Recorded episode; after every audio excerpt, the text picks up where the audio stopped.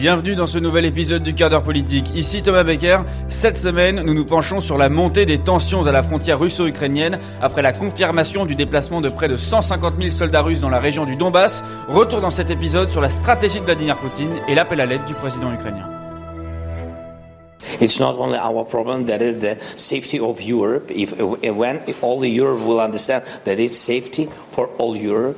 And uh, move together very quick. C'est la sécurité de toute l'Europe qui est en jeu à la frontière russo-ukrainienne. Voilà les mots de Volodymyr Zelensky, le président ukrainien qui s'exprimait avant sa rencontre avec Emmanuel Macron.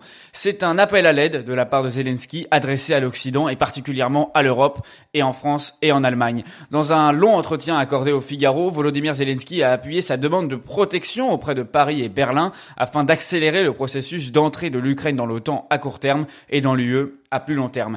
Mais ce scénario ne semble ravir ni Emmanuel Macron ni Angela Merkel, qui ne semblent pas prêtes à franchir ce cap, même au vu des récents événements. L'entrée de l'Ukraine dans les institutions occidentales a toujours été considérée comme une ligne rouge pour le Kremlin, et les dirigeants européens n'ont pas envie de dégrader des relations déjà tendues par l'affaire Navalny. Après sa rencontre avec le président ukrainien, une rencontre prévue en amont qui n'a pas de corrélation avec la situation dans le Donbass sur l'Elysée, Emmanuel Macron a réaffirmé son soutien à l'Ukraine tout en restant très prudent vis-à-vis de sa ligne de conduite avec la Russie. Will you sanction we have Russia to be clear when, when, when we are not aligned. And I think after uh, uh, an unacceptable behavior, indeed we have to sanction. This is what we did after Ukraine or uh, uh, uh um, after a, a, a series of crises which happened. Interrogé sur la chaîne américaine CBS à propos de la montée des tensions dans le Donbass, le président français a donc affirmé que des sanctions seront prises si des comportements sont considérés comme inacceptables, tout en affirmant que les sanctions seules ne serviraient à rien et qu'il est nécessaire de définir des lignes rouges claires avec la Russie. Les États-Unis, plus fermes et ayant déjà prononcé des sanctions économiques contre la Russie, envisagent également de favoriser l'échange et la diplomatie. Joe Biden a réitéré sa, proposition à Vladimir Poutine d'un grand sommet Russie-États-Unis. Pour cet épisode, j'ai le plaisir d'accueillir Fabrice Després, ancien correspondant en Ukraine pour La Croix, afin de décrypter la situation dans le Donbass.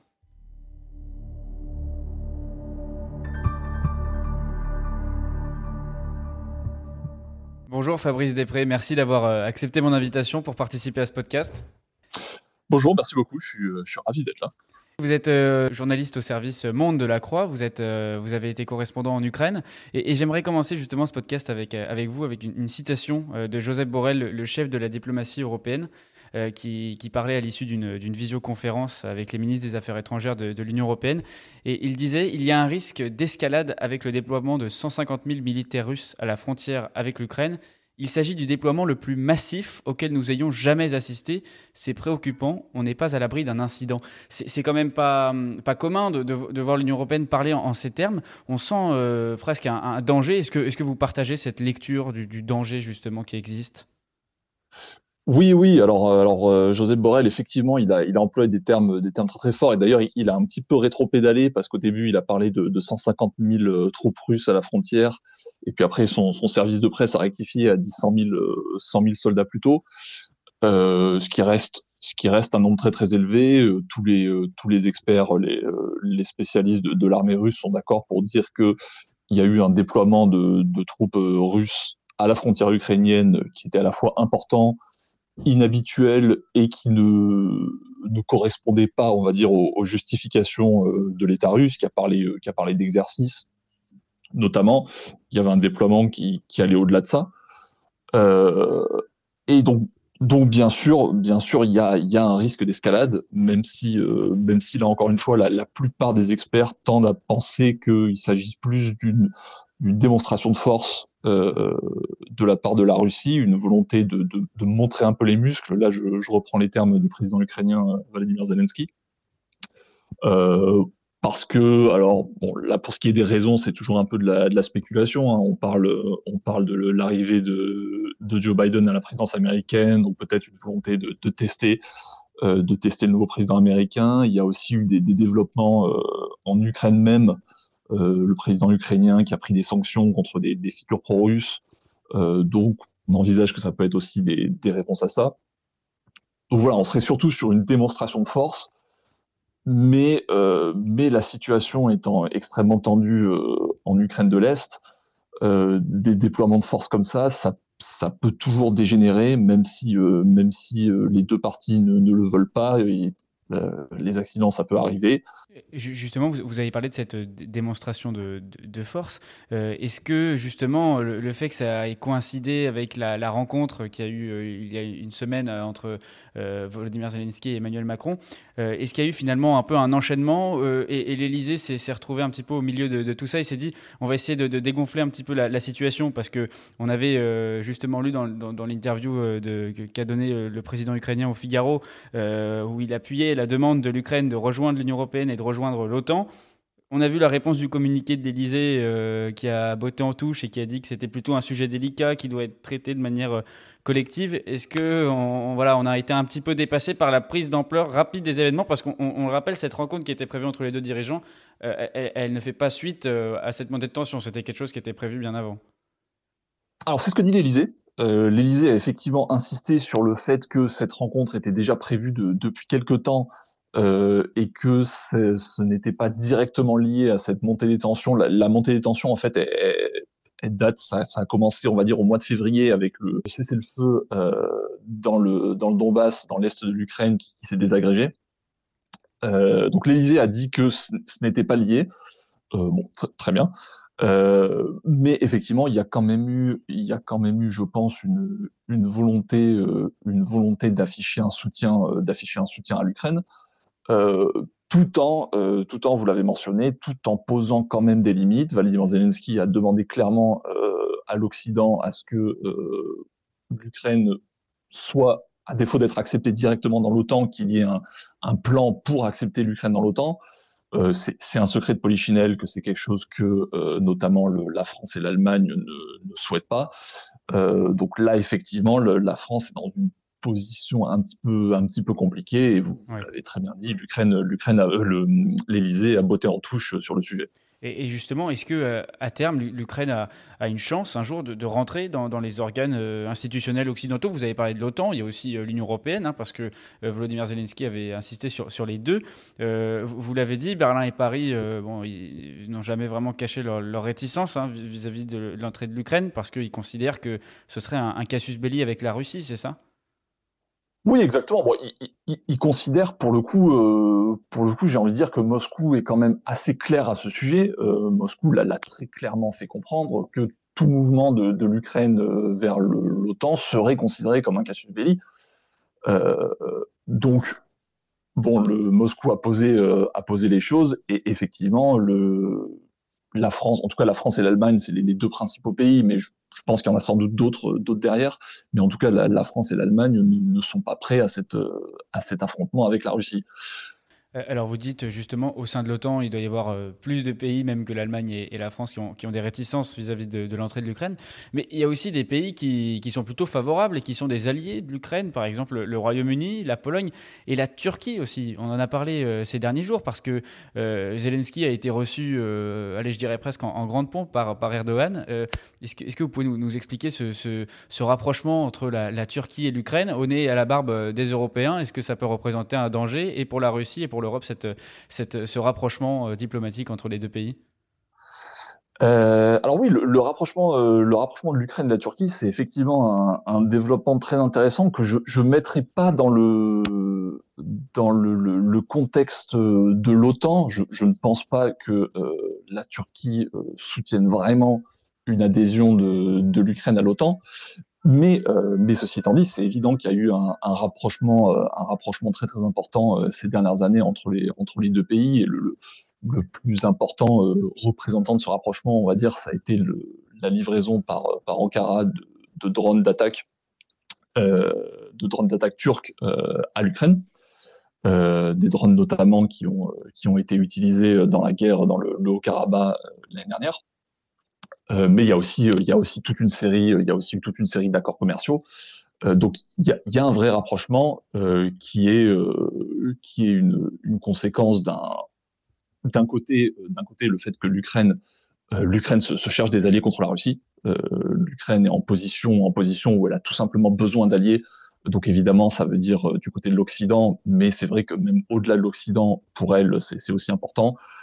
Et, et notamment pour ce qui est d'un pays qui est la Turquie, qui est, qui est un voisin, hein, il partage, il partage la, mer Noire. Et du côté de la Turquie, où il y a tout simplement une volonté de, de rééquilibrage, euh, où depuis, depuis l'annexion de la, de la Crimée en 2014, la Russie a quand même pris un, un ascendant assez fort dans la mer Noire, justement c'est quelque chose qui, qui, rend un petit peu, euh, qui rend un petit peu les, euh, les Turcs nerveux. Et donc, euh, et donc ce, ce rapprochement avec avec l'Ukraine, ben c'est aussi c'est aussi une manière de, de rééquilibrer les relations. Alors toujours, l'Ukraine, la Turquie joue quand même un jeu un jeu d'équilibre justement. Hein, elle s'est jamais mis elle s'est jamais mis à fond derrière derrière l'Ukraine et elle s'est jamais mis à fond contre la, la Russie non plus. Euh, mais, mais effectivement, il y, a, euh, il y a ce rapprochement qui est, euh, qui est une, tendance, une tendance réelle. Parlons un petit peu du, président ukrainien. J'ai une citation pour vous.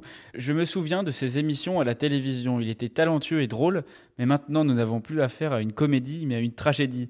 C'est ce que disait Vladimir Poutine euh, après l'élection de, de, Volodymyr Zelensky. Euh, alors, on a l'impression que, voilà, Vladimir Poutine euh, reprend sa distance avec, le président à peine élu.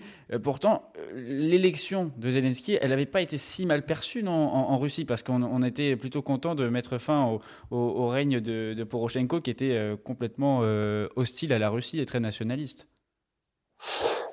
Euh, oui, bah vous, euh, oui, vous avez, euh, vous avez un peu tout dit. Effectivement, à, l'époque, il y avait, bon, il y, avait à la fois une, une, haine, je sais pas, mais en tout cas, Petro Poroshenko était effectivement extrêmement, extrêmement mal vu à Moscou.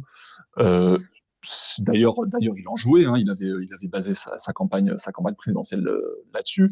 Vladimir Zelensky était vu de manière beaucoup plus positive en tout cas au niveau, euh, au niveau de la population russe, je dirais.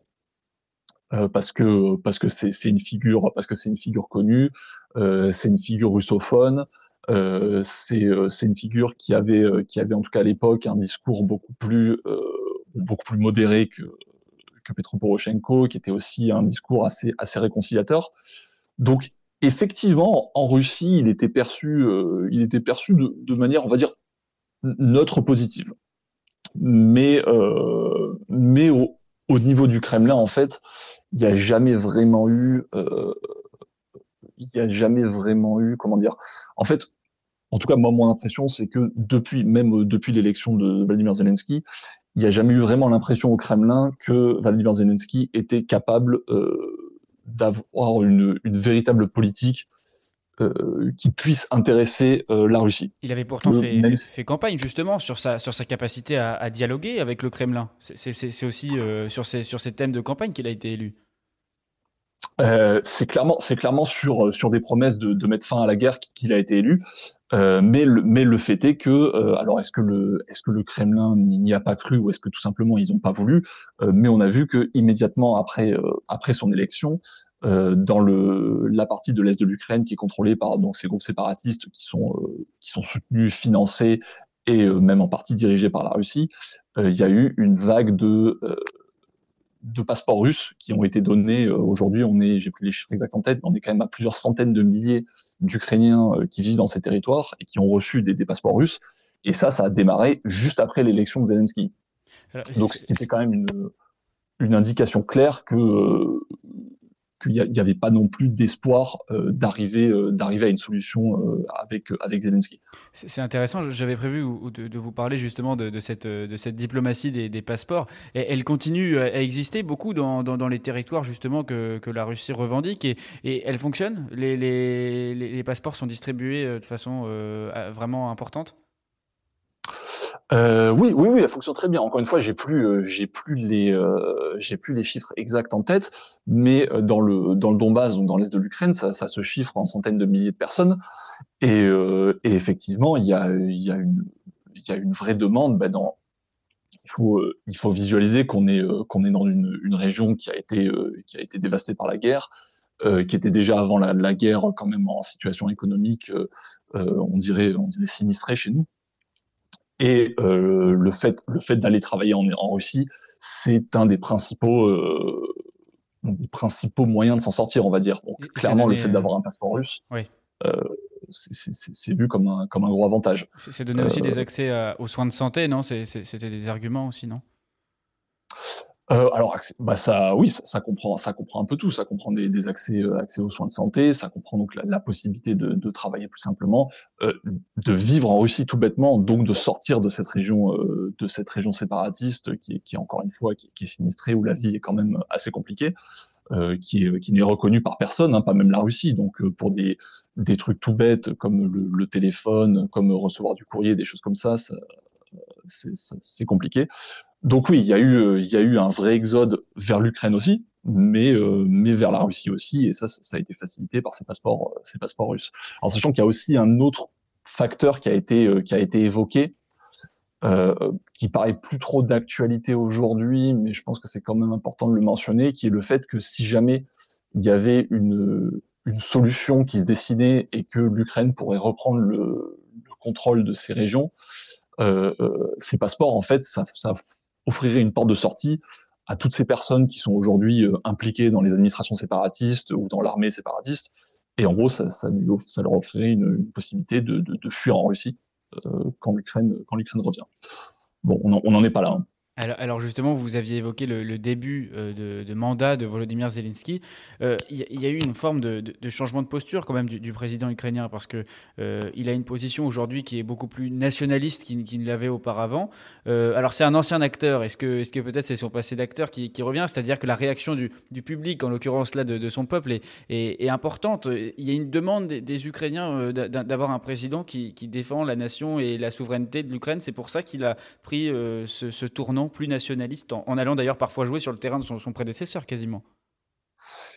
Oui, c'est vrai. Alors, il y, a effectivement eu un, véritable tournant. Moi, je, vous avoue que je n'ai pas exactement de, réponse très claire sur, euh, les raisons, de, ce tournant qui, est d'ailleurs partiel. Hein, faut faut pas non plus exagérer. On a l'impression qu'il a fait un, virage à 180 degrés. Déjà parce que euh, à la base, à la base, c'est vrai qu'il avait un positionnement qui était qui était assez euh, modéré. Il se, il se positionnait en tant que euh, un peu unificateur de, de l'Ukraine, donc de ne pas tenir compte des, des divisions entre l'Ouest et l'Est du pays, divisions linguistiques.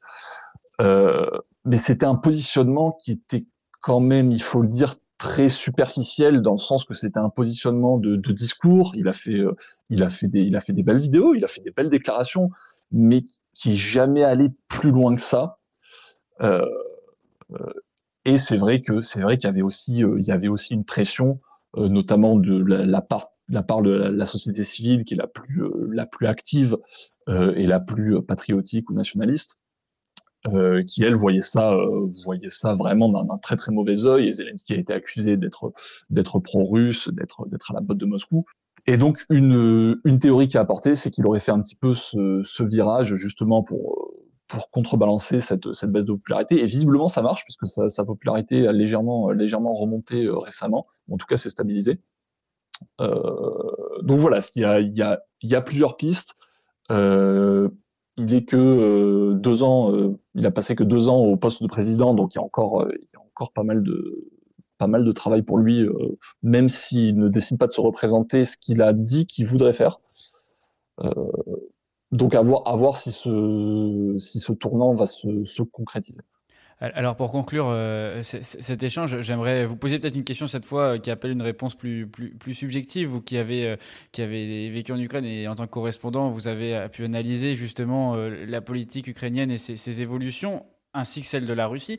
À votre avis, à terme, qu'est-ce que, que veut Vladimir Poutine? Est-ce qu'il est qu'il veut envahir l'Ukraine? Est-ce qu'il veut simplement euh, montrer qu'il est, qu'il est puissant, euh, que le vrai ennemi des États-Unis, euh, c'est la Russie et pas la Chine? C'est quoi le but à terme en fait du président russe? Non, Vladimir Poutine, il veut pas, il veut pas envahir l'Ukraine parce que ça serait un, un coût, ça serait un coût absolument énorme, que ça soit, que ça soit en termes financiers, en termes de vie humaine, en termes de, sanctions qui seraient, qui seraient prononcées par l'Ouest et qui seraient extrêmement violentes. Euh, parce que s'il envahissait l'Ukraine euh, aujourd'hui, il ferait face à une insurrection, il ferait face à une guérilla dans le pays qui serait extrêmement compliquée à gérer. Non, non, il n'a pas, envie d'envahir l'Ukraine. Je pense que euh, Vladimir Poutine, il veut euh, conserver, euh, comment dire, il veut conserver un droit de regard, voire même un droit de veto euh, sur la politique de l'Ukraine et notamment sa politique étrangère. Donc là, on parle d'une éventuelle adhésion à, l'OTAN. Euh, l'OTAN, encore une fois, le Kremlin l'a dit de, manière très claire, c'est une, ligne rouge pour, Moscou. Donc, il veut garder, ce, droit de regard. Et droit de regard, c'est même un peu léger comme terme. Hein. Il, veut, un peu plus que ça.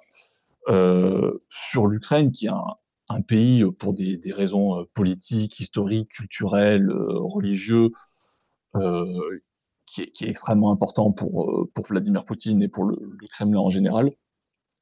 Il veut, il veut garder, il veut garder euh, l'Ukraine dans, dans, son escarcelle. Merci Fabrice Depré pour, euh, pour cette analyse. Merci beaucoup. Merci, merci à vous. Vous l'avez entendu, la frontière est fine dans le Donbass entre stratégie de déstabilisation de l'Ukraine par la Russie et la volonté de puissance de Poutine qui souhaite élargir son champ de domination et montrer aux États-Unis que la véritable menace militaire est bien russe et pas chinoise.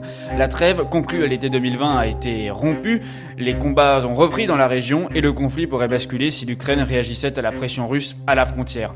Volodymyr Zelensky compte sur l'Occident et a déjà vu son pays être relégué dans la hiérarchie des priorités diplomatiques américaines. Le premier coup de téléphone de Joe Biden et son homologue ukrainien date de début avril, deux mois et demi après l'entrée en fonction du nouveau président américain. L'entrée de l'Ukraine dans l'OTAN semble compromise au vu des réticences de nombreux pays, parmi eux la France et l'Allemagne. Si l'Ukraine entre dans l'alliance militaire occidentale, Poutine n'hésiterait pas à menacer et resserrer l'étreinte sur le pays. Pour ce qui est de l'entrée dans l'Union européenne, Fabrice Després me confiait que cette hypothèse relevait pour l'instant de l'utopie et que si un processus était lancé, il se compterait en décennies.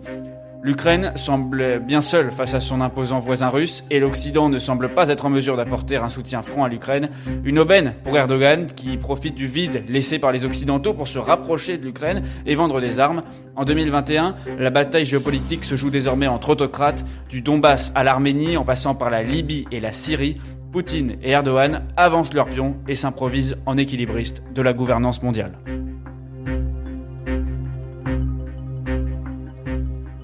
Merci d'avoir écouté cet épisode du quart d'heure politique. Ce podcast est à retrouver sur toutes vos plateformes de streaming favorites, Apple Podcast, Spotify, Deezer, c'est à vous de choisir. Je vous retrouve au prochain épisode.